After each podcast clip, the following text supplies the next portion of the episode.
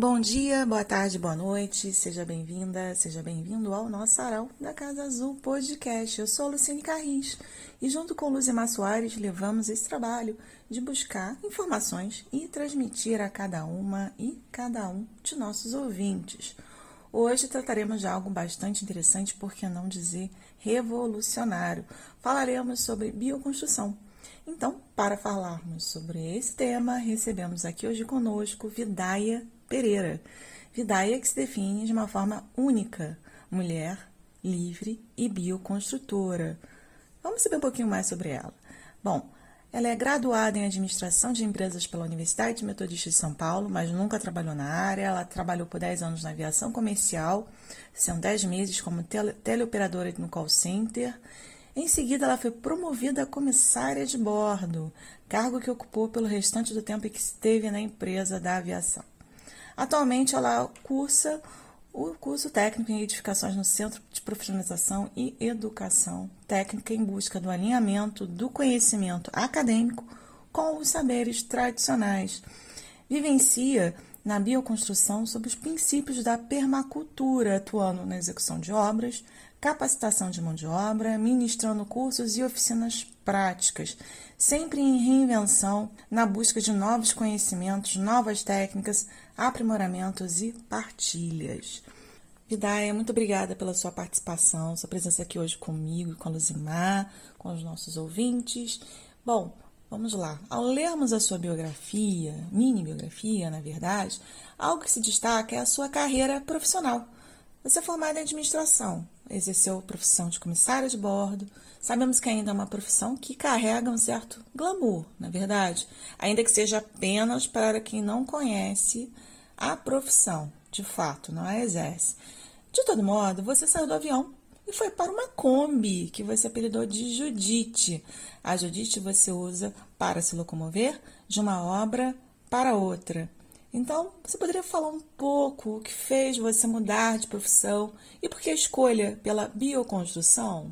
Olá, bom dia, boa tarde, boa noite a todos, todas, todes. Primeiro eu quero agradecer a você, Luciene, a Luzimar, por esse convite. Eu sou ouvinte desde o primeiro episódio do Sarau e é muito emocionante agora ser uma das convidadas. Então, muito obrigada. Bom, é, quando chegou a pandemia da Covid-19, chegaram juntos também vários medos. E eu não, não conhecia nenhum deles, né? E eu percebi que eu não estava mais conseguindo realizar as minhas atividades de bordo sem ser atravessada por esses medos. Então, de estar tá ali, tendo contato com pessoas, sair de casa.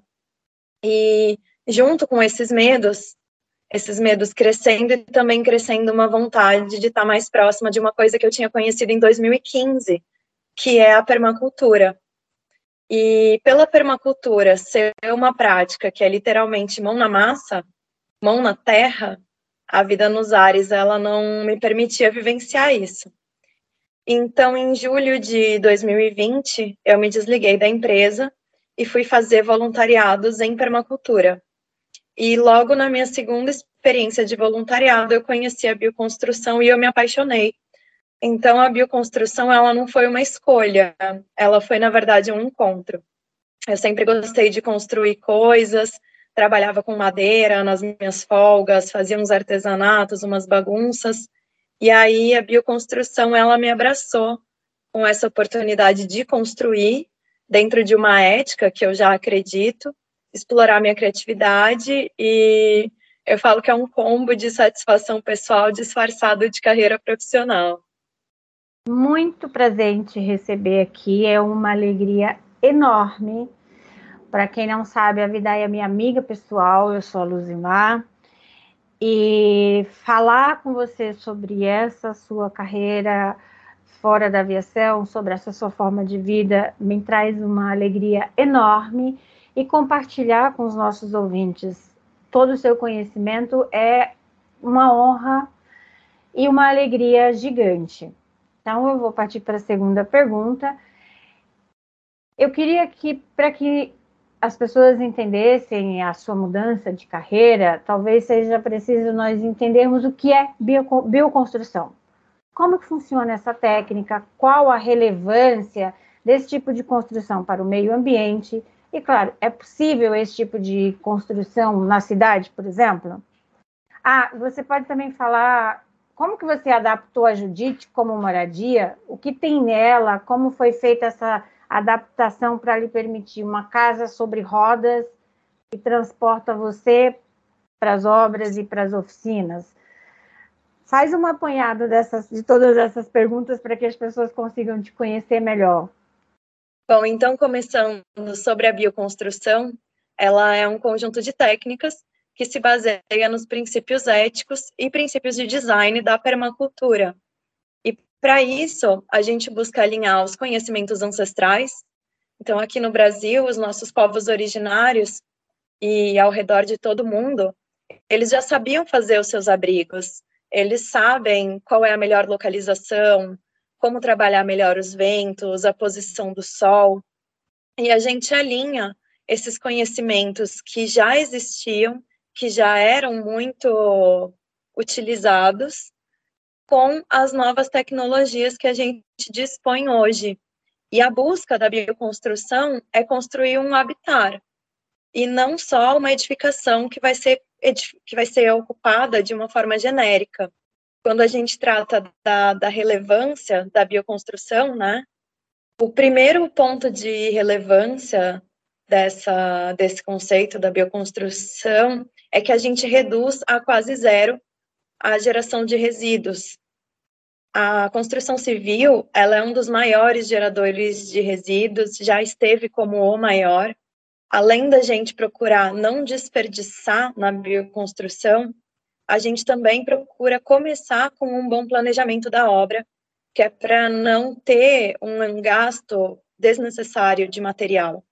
Tudo é feito pensado de uma forma muito integrada. Projeto ele vai levar em consideração quais os materiais que tem mais em abundância na própria região, o que, que tem mais facilidade de acesso, então, isso tudo gera um grande ganho ambiental. E sobre construir nas grandes cidades, é possível sim. Uma obra de bioconstrução, ela não é necessariamente uma obra com paredes de barro. A gente pode ter uma obra com paredes de barro que não é bioconstrução e uma obra com outros materiais que é bioconstrução. Porque o que caracteriza, a gente não tem aí um rigor científico, uma metodologia para a caracterização da bioconstrução, mas dentro da minha linha de trabalho e das pessoas que eu, que eu sigo, que eu me inspiro, o que caracteriza uma bioconstrução é se alinhar com esses princípios éticos e de design. Então, se você quiser fazer uma parede, uma parede, desculpe, de barro, mas você está fazendo uma edificação em que você não respeita o meio ambiente em que você está inserido, não respeita os trabalhadores, não fez um projeto pensado para que tipo de necessidade aquela família ou aquela equipe que vai habitar precisa, isso não é considerado uma bioconstrução. Então, não é só o material que vai ser utilizado que caracteriza. Então, numa grande cidade como São Paulo, por exemplo, a gente tem pallets. Isso pode ser utilizado como um material de construção de paredes, por exemplo. A gente tem um grande número de garrafas sendo descartadas, tanto de vidro quanto garrafas PET. Hoje em dia são feitos tijolos com garrafas PET, com material plástico sólido inserido dentro delas, com bastante pressão. Então, são feitos tijolos assim. Então, existem muitos materiais e a busca da bioconstrução está em justamente conhecer o que é que tem no redor e se integrar com o seu meio, pensando, além dos materiais dessa edificação, na sociedade que você está inserido, no meio em que você está inserido, pensando em toda a energia que é gasta nesse processo, não só de edificação, mas também ao longo da vida dos usuários. Então, da onde vem a água que vai ser utilizada? Para onde essa água vai? Criar sistemas que se integrem e que possam não gerar desperdícios, mas sempre gerar um ganho energético para o próximo passo. E um exemplo disso é um exemplo que um grande amigo, Tomás Lotufo, sempre traz, que é o da cisterna. Então, a gente pode captar nossa água da chuva, colocar essa água numa cisterna, utilizar essa água para o nosso banho. Essa água do nosso banho a gente pode filtrar, utilizá-la para regar uma, um círculo de bananeiras, por exemplo, e aí a gente vai estar tá sempre fechando o nosso ciclo e reabastecendo o sistema. Ótimo. Agora fala para a gente da Judite, por favor. Ah, é verdade. A Judite, gente, chegou na minha vida uns dois meses depois que eu vim para a estrada. E fui eu que montei todos os móveis que tem dentro dela. Ela tem um guarda-roupa, um armário de teto, uma cama, uh, um armário que vira mesinha de escritório e um armário de cozinha barra armário de ferramentas. E embaixo da minha cama eu tenho o baú das bagunças. É, eu construí todos esses móveis porque eu já tinha já tinha um gosto por trabalhar com madeira, já tinha feito algumas coisinhas nas minhas folgas em casa. E todas as madeiras dela foram adquiridas numa cooperativa de catadores em Lavras. Então, para montar todos os armários que eu tenho na Kombi, por exemplo, eu gastei 50 reais em madeiras, reaproveitando o tamanho que eu já tinha conseguido lá. E aí eu pensei em todos os espaços, todos os nichos, utilizando os tamanhos das madeiras que eu consegui.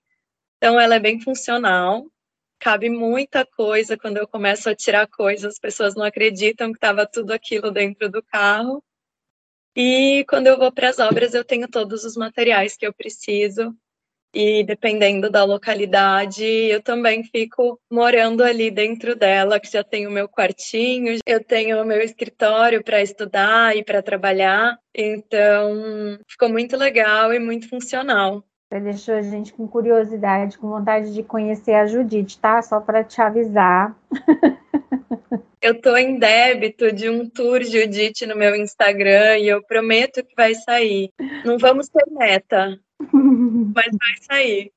Bom, a permacultura consiste no planejamento e execução de ocupações humanas sustentáveis, unindo práticas ancestrais a modernos conhecimentos das áreas principalmente de ciências agrárias, engenharias, arquitetura e ciências sociais, todas abordadas sob a ótica da ecologia. Essa é a explicação técnica sobre a permacultura. Na aplicação dessas técnicas, você poderia nos explicar como funciona a construção de casas com barro? Sabemos que no passado tivemos alguns problemas com a presença do barbeiro, causador da doença de Chagas. Então, como fazer para que essa construção seja viável do ponto de vista da saúde, financeiro e, ao mesmo tempo, tenha a capacidade de diminuir as desigualdades sociais? Bom, eu vou responder de trás para frente. então, como fazer tudo isso, né? É a pergunta que a gente se faz todos os dias. E hoje eu estava pegando algumas referências para uma aula que eu vou co-ministrar junto com a Gabriela Alfa de desenho permacultural e eu me deparei com a frase da Heather Jo Flores. Ela diz: "É complicado e não existe um caminho verdadeiro, mas isso não nos dá uma desculpa para parar de tentar." Muitas pessoas estão encontrando caminhos diversos e a gente tem cada vez mais tentado se conectar e se basear no sucesso do outro e compartilhar isso um com o outro para que a gente consiga coletivamente uma vitória, né? Mas não são só acertos, não é fácil todos os dias. A bioconstrução pode ser considerada um movimento antissistema, e como tudo que é antissistema, a gente encontra muitos entraves, né? Mas trazendo aqui do ponto de vista de saúde, eu acho que ele pode ser observado por vários aspectos. Então, saúde, se a gente está falando só para o ser humano, e nessa questão do barbeiro em específico, isso foi um imaginário que se criou, uh, partindo já de alguns interesses também econômicos, como de instituir o uso do cimento como material único, que era capaz de suprir as necessidades dessa edificação, foi criado esse imaginário de que o barbeiro ele gosta de barro, mas na verdade ele não gosta de barro, ele gosta de frestas. E tem casos de doenças de chagas em ambiente urbano. O que acontece é que antigamente não era feito reboco nas paredes de terra. E isso fazia com que ficassem muitas frestas. A argila, que é um dos materiais do barro, ela contrai muito na sua secagem e ela deixa muitas rachaduras, muitas frestas.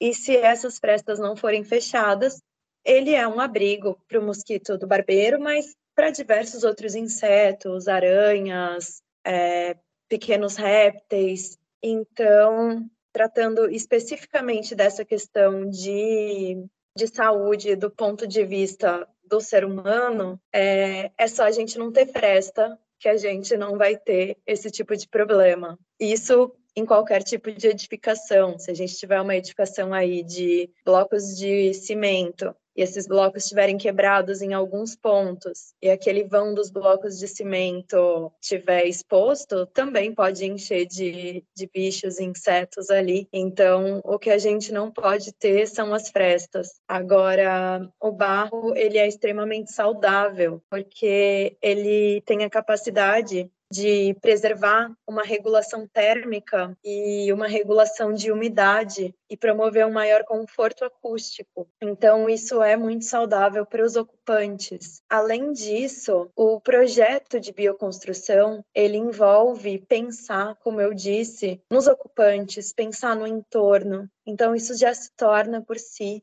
uma edificação muito mais saudável também do que uma edificação que foi feito um projeto para um lugar X e foi replicado, copiado e colado em uma série de outros lugares com um clima diferente, com insolação diferente, com vegetação diferente. Então, ter um projeto apropriado para o seu ambiente também proporciona um ganho de saúde.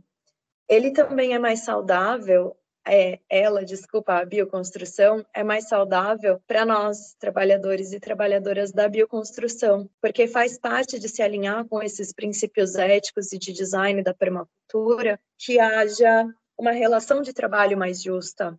Então, tratando tanto de remuneração quanto de jornada de trabalho, quanto de relacionamento interpessoal, isso também é uma busca dentro dos canteiros da bioconstrução. E, além disso, ela é mais saudável para o planeta como um todo. Como eu disse, ela se alinha com esses princípios né, da permacultura. E os princípios éticos da permacultura são cuidar da terra, cuidar das pessoas e realizar uma partilha justa, controlando os desperdícios. Baseado nisso, a gente pensa em como reduzir o uso de materiais, como utilizar melhor os materiais, como reduzir a extração então, se a gente precisa usar metais, como que a gente vai utilizar da forma mais inteligente e eficiente possível para que a gente não tenha que ficar minerando e peneirando o nosso planeta todo?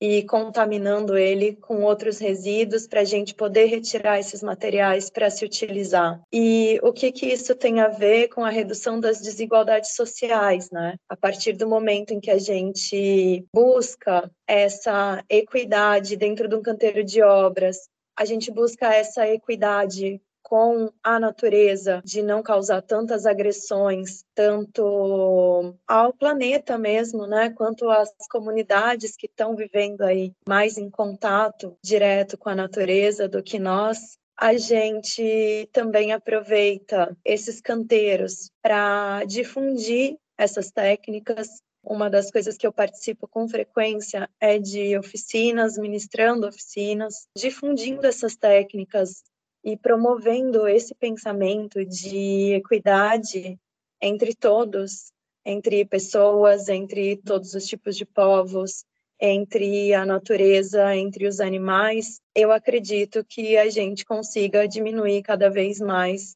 as desigualdades todas que a gente encontra.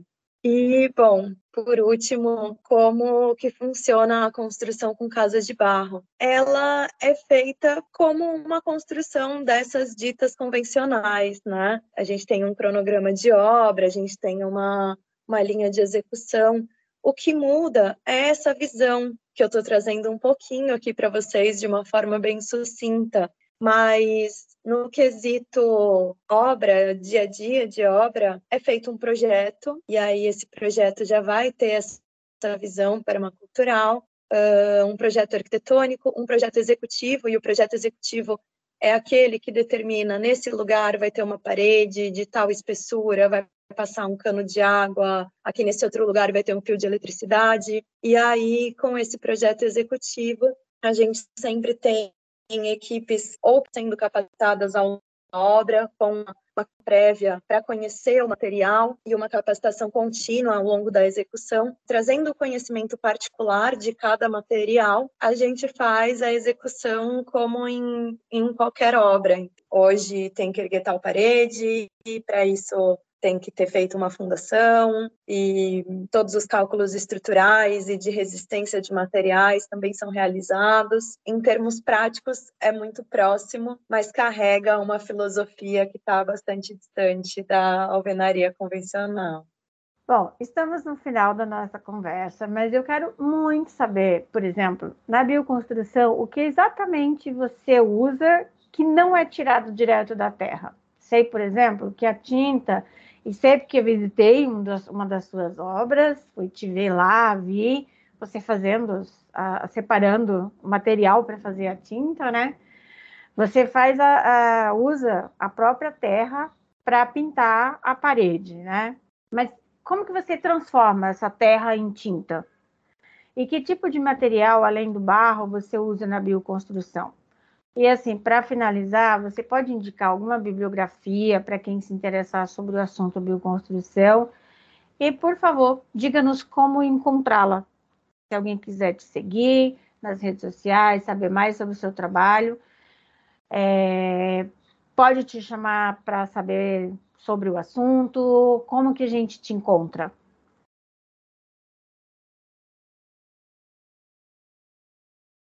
Bom, eu acredito que primeiro a gente precisa pensar o que não é tirado da terra, porque a madeira ela vem da terra. O cimento, ela é uma mistura de elementos, inclusive argila, e esses elementos são superaquecidos e misturados para atingir algumas características. É, os metais, como eu citei, eles vêm da terra. Então, eu acho difícil dizer o que a gente usa que não vem da terra mas eu acredito que a questão na bioconstrução é perceber que a gente faz uma busca de coisas que tenham um menor gasto energético, ou seja, que foram menos processadas para estar tá naquele estado que a gente usa, ou que tiveram que ser menos deslocadas. E o que, que a gente pode usar, né?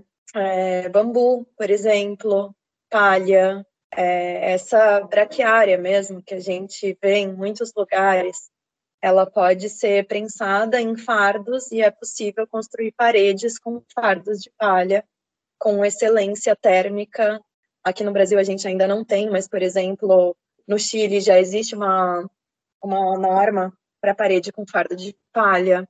É possível utilizar cipós, areia, Claro que não areia sozinha, né? A gente sempre faz uma, uma constituição aí de mais de um material para chegar no resultado.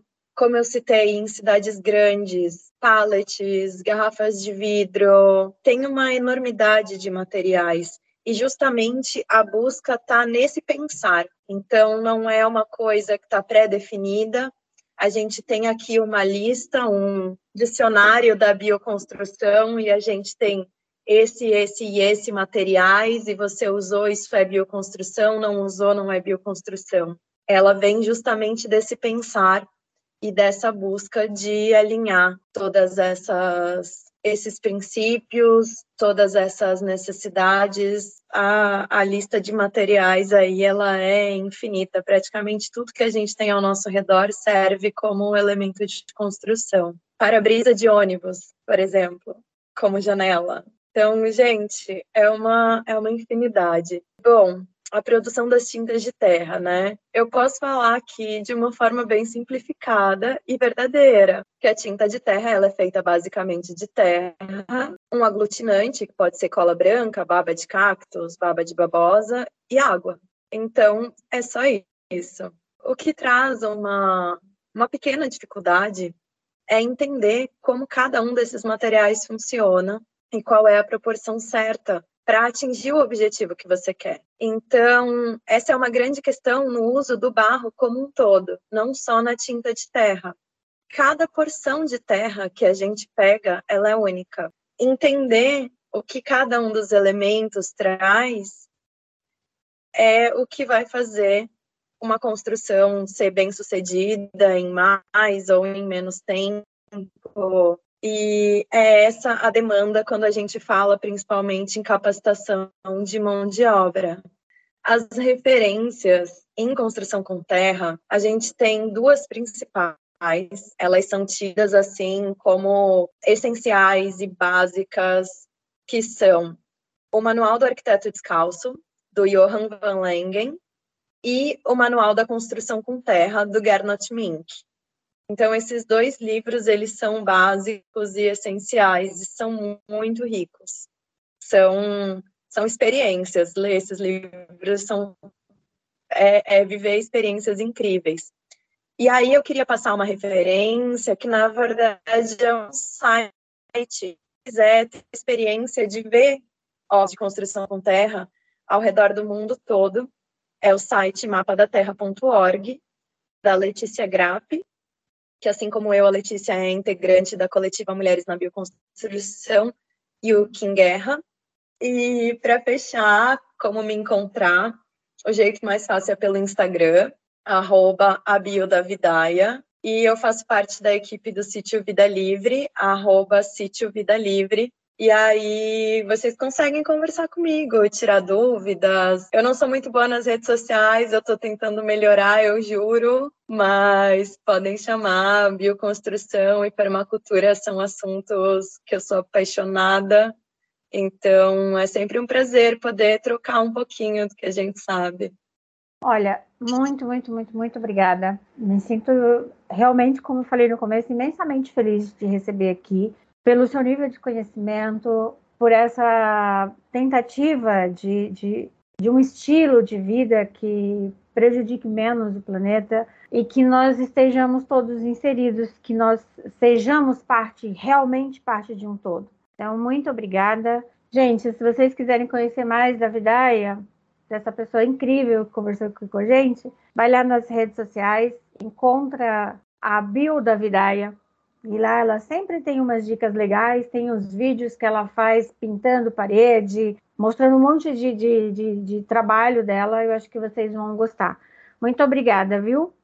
Eu gostaria de agradecer a vocês mais uma vez. É uma honra e um prazer imenso estar aqui. E para fechar, o que eu queria dizer é que o afeto é revolucionário. Então, no começo, a gente gente trouxe sobre essa revolução, quando na verdade o que a gente está fazendo é resgatar conhecimentos que já estavam aí. Eles estavam adormecidos, eles foram massacrados, eles foram tentaram com que a gente não tivesse acesso, mas eles estão aí firmes, fortes e resistentes. E o que eu posso dizer da minha crença e da crença de muita gente boa que está buscando fazer um trabalho legal no mundo é que o futuro é ancestral. E é nisso que a gente foca. E é com afeto e com essa crença no futuro que a gente trabalha. Obrigada mais uma vez e um abraço com muito afeto para todos e todas. Vidaia, muito obrigada pela sua participação no nosso podcast Sarau da Casa Azul é, com tanto afeto, tanta generosidade. Acreditamos que aprendemos muito com você hoje e que certamente deixou uma sementinha de curiosidade plantada para quem nos ouviu aqui hoje até o final. Então convido vocês, nossos ouvintes, a conhecer o trabalho dela nas redes. Vamos divulgar na descrição desse episódio. E aproveito ainda para agradecer quem nos ouve, nos segue e compartilha o nosso podcast. Né? É um trabalhinho é, difícil, de luta, de batalha, cada episódio. Agradecemos bastante vocês e aproveito para informar também que estamos no Instagram e no Facebook. Bom, gente, até breve, até o próximo episódio.